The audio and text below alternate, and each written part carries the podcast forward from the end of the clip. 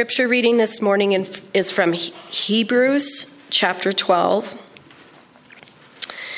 Therefore, since we are surrounded by so great a cloud of witnesses, let us also lay aside every weight and the sin that clings so closely, and let us run with perseverance the race that is set before us, looking to Jesus, the pioneer and perfecter of our faith, who, for the sake of the joy that was set before him, endured the cross disregarding its shame, and has taken his seat at the right hand of the throne of God.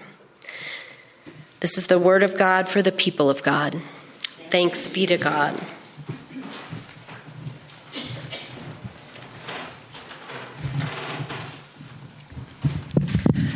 Well, a few weeks ago, our friend Douglas came to visit us, and he really wanted to go on an adventure. He hadn't been in this area in a long time, and we'd been talking about going on a pack rafting trip. Um, we hadn't decided exactly where to go, um, but the weather here was getting nastier, and I was checking my river levels app, and I saw that the Dirty Devil River was going up. And Douglas really wanted to get away from people into a really wild place. So we decided to go on the Dirty Devil. And Douglas and I started poring over the maps, trying to figure out exactly where we would start, exactly where we would take out. And it was so last minute, we had to leave the next day. So we didn't have time to really arrange a shuttle, someone that could drop us off and all that. So we had to choose a place to start where we could get our minivan to. And um, looking at the maps, we found a place, uh, and it was just about 64 miles upstream from the takeout point. And so we packed up our stuff really quick and we got in the minivan and John got in our truck and we drove off early the next morning. And the first challenge was getting the minivan to the takeout point, uh, which involved traversing some steep dips and a lot of rocks. And I would keep jumping out of the car and kind of guiding Douglas where to drive. And uh, somehow we made it, but it did take some time.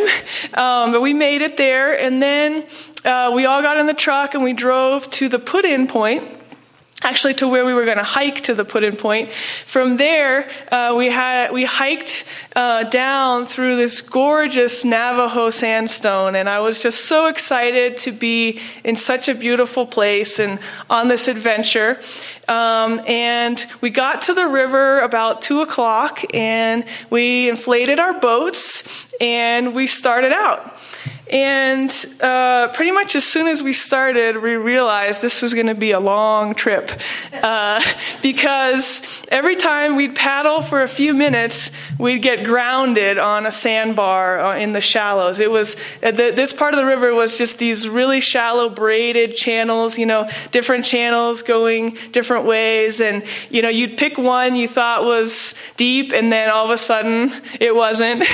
and so then we'd be paddling, you know, trying to sort of drag ourselves across the sand with the paddle, and then that didn't work, so then we'd be pushing with our hands, trying to scoot the boats over to a deeper spot, and then finally we'd give up and we'd get out of the boat and walk across and kind of pull the boat with the paddle till we got to a deeper section. And um, to make it even slower, we had a really strong headwind blowing in our faces.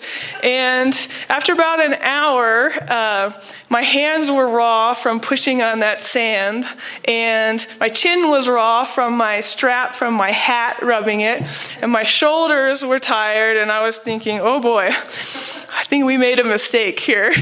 Uh, because uh, this was Tuesday, and early Saturday morning, we were supposed to fly out to Austin for a family wedding.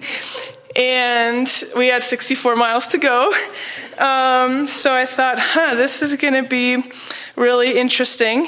And, uh, you know, my attitude was getting worse and worse. And I remember at one point thinking, well, I better at least get a sermon out of this. so here it is. You all have to listen to it. Um, and I, I was kind of, I think, hoping for some, you know, cool story or some event that I could talk about. But all that came up really was, you know, this verse, let us run with perseverance the race set before us. Um, because we really had no choice but to persevere. So we did. And after five hours of this struggle, uh, we we just were cold and so exhausted we just couldn't go on. And so we um, found this beautiful side canyon to camp at. And uh, we looked on the maps we figured out we'd gone about six miles. So we had 58 more miles to go. Um, and I was really worried that night, and I was thinking, like, you know, we're not going to make it to this wedding, and uh, what's worse than that is all of our family is going to be really worried about us when we don't show up. You know, we hadn't really told anyone we might not make it. Um, and I was like, oh gosh, what are we going to do? Um, I started brainstorming and I told John, I said, I think we might have to hike out of here. Uh, and that would have meant continuing 31 miles down the river and then hiking 13 miles uphill and then hitchhiking to one of our cars, which were not near anywhere anyone would be going. John just looked at me like I was crazy. Um, so, uh, didn't know what to do, but we really had nothing to do but continue. Um, and so the next morning, we got up and we continued our slow progress, and at least the wind had died down, and so I was thankful for that blessing. We were still hitting shallows every few minutes and having to paddle or pry, scoot, or walk uh, to the deeper water. Um, we stopped for a quick lunch break and then we continued because we thought, oh gosh, we have to make as much progress as we can. Um, but soon we came to our first rapid. And slowly, the river was getting narrower and swifter. We hardly noticed it at first, but we were having to get out of our boats less frequently. And as the afternoon went on, we started really moving. We even got to relax for a few minutes in a, a deep, narrow channel. And, uh, and then, you know, it widened again, and we had to look for the deeper braid. Um, but we also found that we could read the water better and that we could, it wasn't as hard as the previous day to tell where the deeper channel was going. And we'd be on one side and then we'd realize, like, oh, we need to cross to the other side because it's going to be deeper over there. And so we were getting stuck a lot less often. And, um, you know, pretty soon we realized, like, wow, we made it 31 miles that day. And we were going to make it out in time after all. And uh, the next day, things got even better. There were long, deep channels, and we could paddle and float and even enjoy the scenery and take photos while we were floating. And we made it out to our takeout point on Thursday evening. And I, Yay! I think I think that's how things often work. You know, sometimes our tasks seem so daunting, especially when we start out. It seems like there's no way we can do it and our progress is so slow. It seems like we're taking a step back every time we take two steps forward. Um, but as we keep going slowly, things get easier. And it's not until we look back that we realize that grace was on our side.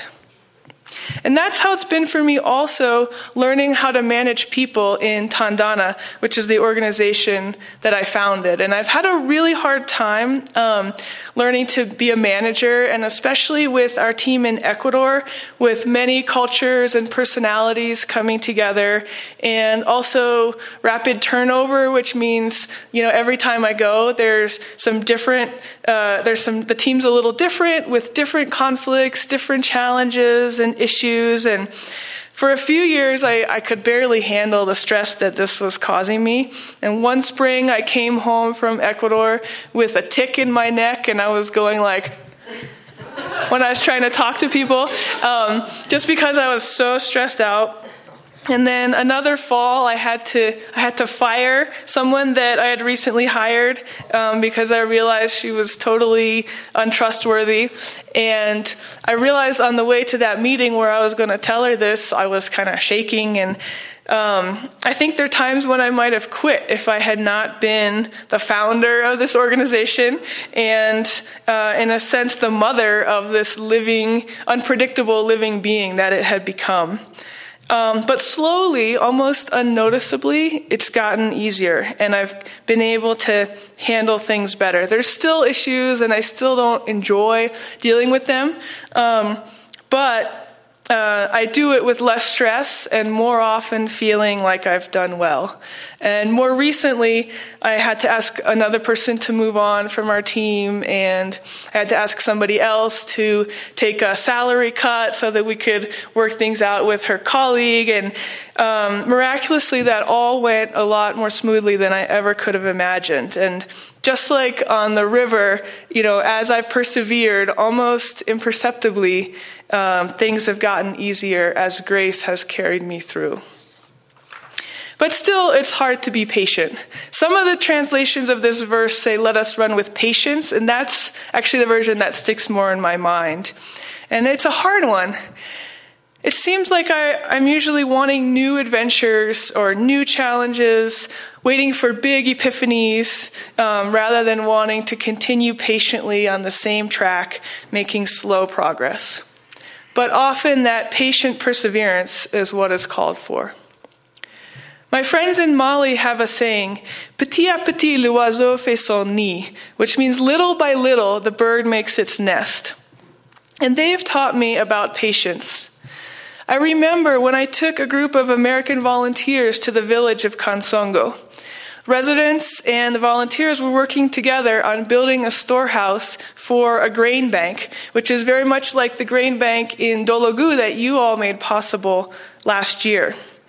Local masons were leading the project, and we started by carrying stones on our heads from where they had been broken from the bedrock to the building site and the masons would then shape them and lay them, dry fit them in incredibly neat and straight lines um, to make the walls. And then they showed us how to chink the little cracks with little splinters of stone.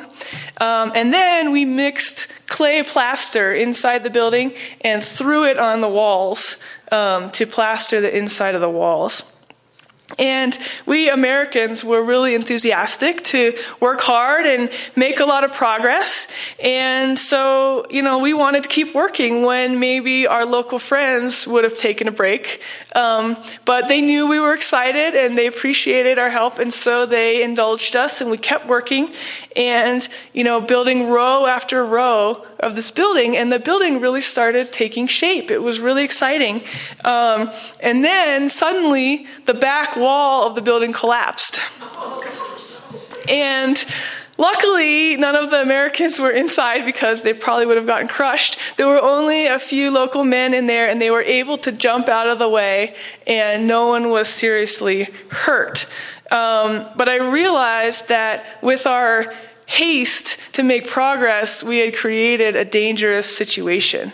And we had pushed the masons a little too quickly, um, and they were adding more weight to the walls before the plaster had dried below to provide more support to keep that, that wall stable.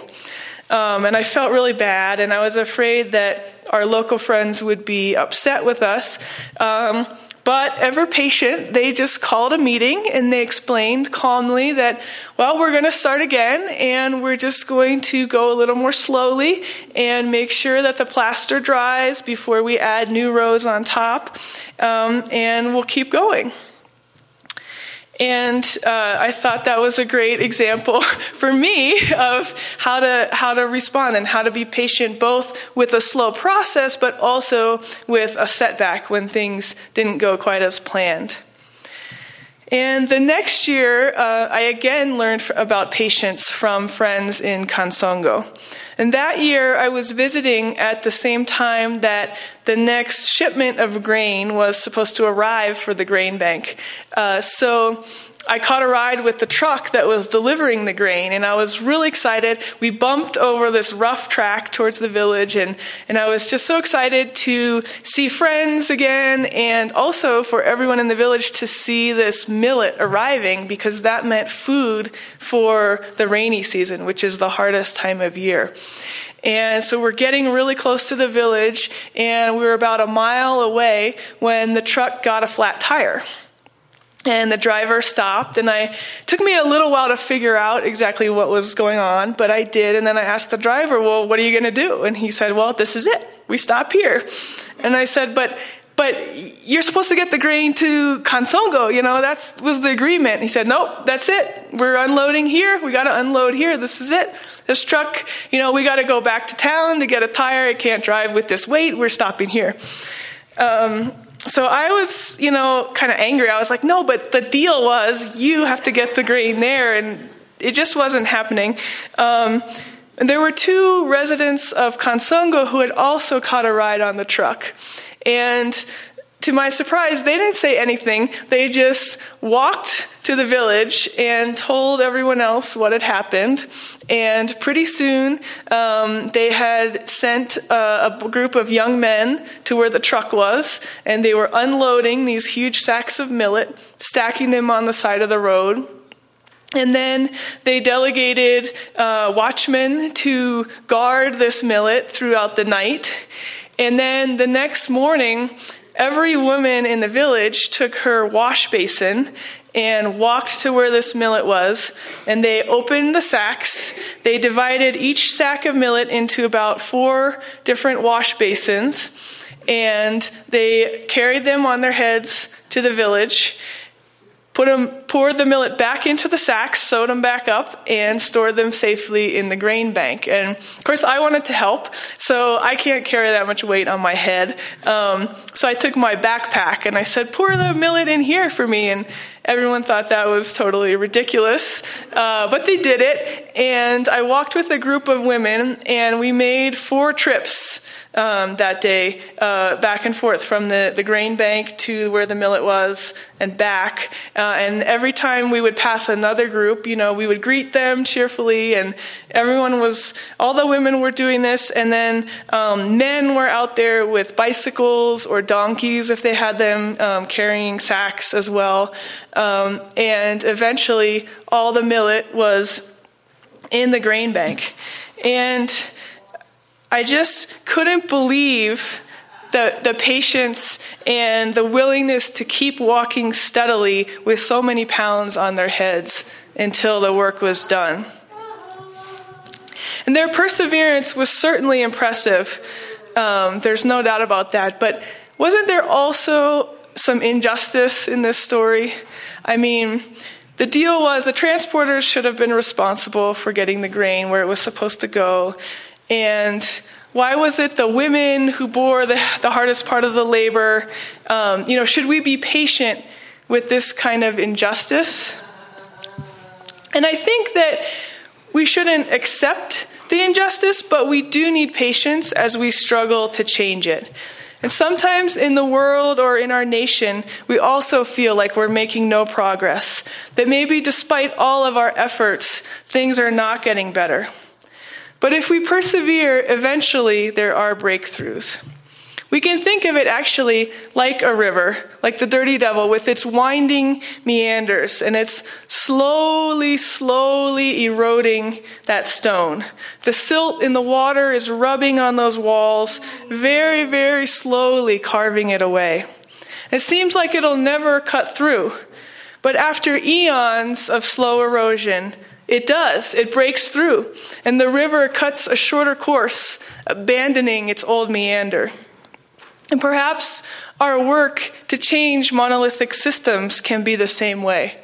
After generations of almost negligible progress, eventually there's a breakthrough.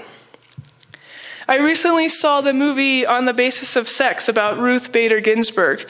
And in the movie, we see Ginsburg determined to take on a case that she thinks will open the door to challenging the gender discrimination of so many federal laws. She meets with the ACLU to try to get them to help, but they refuse. She tracks down Dorothy Kenyon, who is a lawyer who's fought for women's rights in the past. But Kenyon tells her she can't win.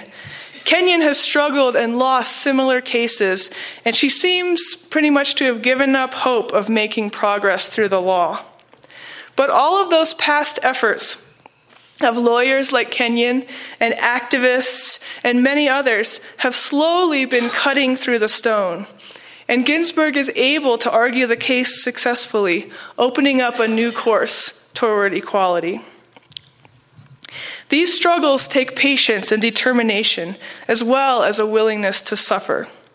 Richard Rohr says, There are no perfect institutions and no perfect people. There is only the struggle to be whole. It shows us the way of redemptive suffering instead of redemptive violence. Patience comes from our attempts to hold together an always mixed reality. Perfectionism only makes us resentful and judgmental. Grateful people emerge in a world rightly defined, where even darkness is no surprise but an opportunity. We need patient perseverance to make the world better we also need love. It also says humans and history both grow slowly. We expect people to show up at our church doors fully transformed and holy before they can be welcomed in. But change of consciousness can only come with time. Patience is the very shape of love. We need this kind of loving patience with the world, with others, and also with ourselves. We need patience to let, let the meaning experiences unfold in its own time. Often we're tempted to jump, to interpret, to assign meaning too early, especially when we're struggling. But if we can keep going in the ambiguity, time may reveal truer meanings to our experiences and our lives.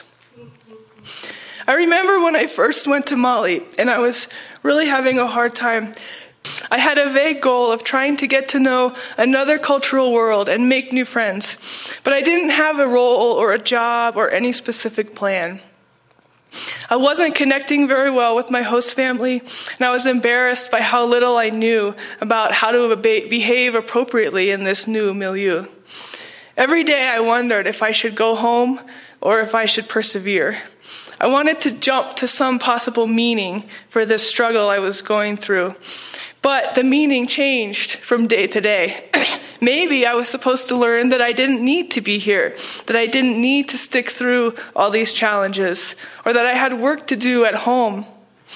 Or maybe I was supposed to weather these challenges and learn from them and grow in new ways by staying.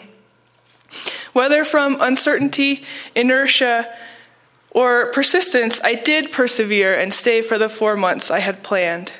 On my next few visits, I still struggled as dealing with all of the ambiguity in interactions and relationships that didn't follow patterns I was f- familiar with. I always tried to jump to assigning meaning, to uh, sort of a premature reading of the design in my experiences, and then to extrapolate from that the decisions that I should make.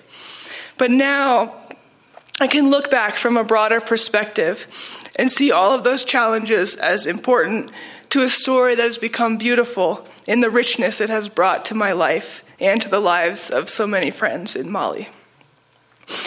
we can never really know the designs in our lives until they're completed. Karen Blixen tells a story that she heard as a child. A man who lived by a pond was awakened one night by a great noise. He went out into the night and headed for the pond.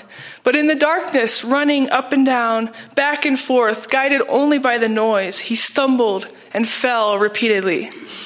Finally, he found a leak in the dike where water and fish were gushing out of the pond. He set to work plugging the leak, and only after he had finished, he went back to bed. The next morning, looking out of the window, he saw with surprise that his footprints had traced the figure of a stork on the ground. Blixen asks if her life, if all of our lives, will leave a design like that stork. We cannot foresee or control the design we might leave. We just have to persevere in our tasks, running with patience whatever races are set before us. The gift of our faith is trusting that as we run slowly, here and there, through the trials and tribulations we find ourselves in, that the designs of our lives are actually unfolding as they should. In this season of Easter, of resurrection, I find that I need patience and I need faith in a slow renewal. When I think about being reborn, renewed all at once, it seems unlikely. I, I'm, I can try to turn over a new leaf, but pretty soon find myself drifting back to old habits. Can I really have a fresh start, I wonder? But we can also have resurrection slowly, almost unnoticeably. A renewal of slow change, patient progress is possible. And a small act can start a rebirth, can introduce something new into the world. According to Hannah Arendt, miracles are interruptions of some natural series of events, of some automatic process, in whose context they constitute the wholly unexpected. We are surrounded by automatic processes, and we're driven by them as well. All processes, even those we start, tend to become habitual and automatic over time. Arendt says that every act seen from the perspective not of the agent, but of the process in which it occurs and whose automatism it interrupts, is a miracle. That is, something which could not be expected. Even with small actions, we have the freedom to make miracles. We have the freedom to start something new, to interrupt a process. Every time we forgive, we interrupt a cycle of retribution. We start something new. When we offer unexpected kindness to a stranger, we plant a seed for future kindness. And when we join together and create a new group, we birth a new potential into the world. And we can run with perseverance, patiently bringing small miracles as we go. So, this Easter season, let us trust in the slow resurrection, the renewal that starts with small, free, unexpected actions. And let us persevere with faith that even though we can't see it now, the course we are running will reveal a meaningful design. Let us run with patience the race set before us, looking unto Jesus, the pioneer and perfecter of our faith. Amen.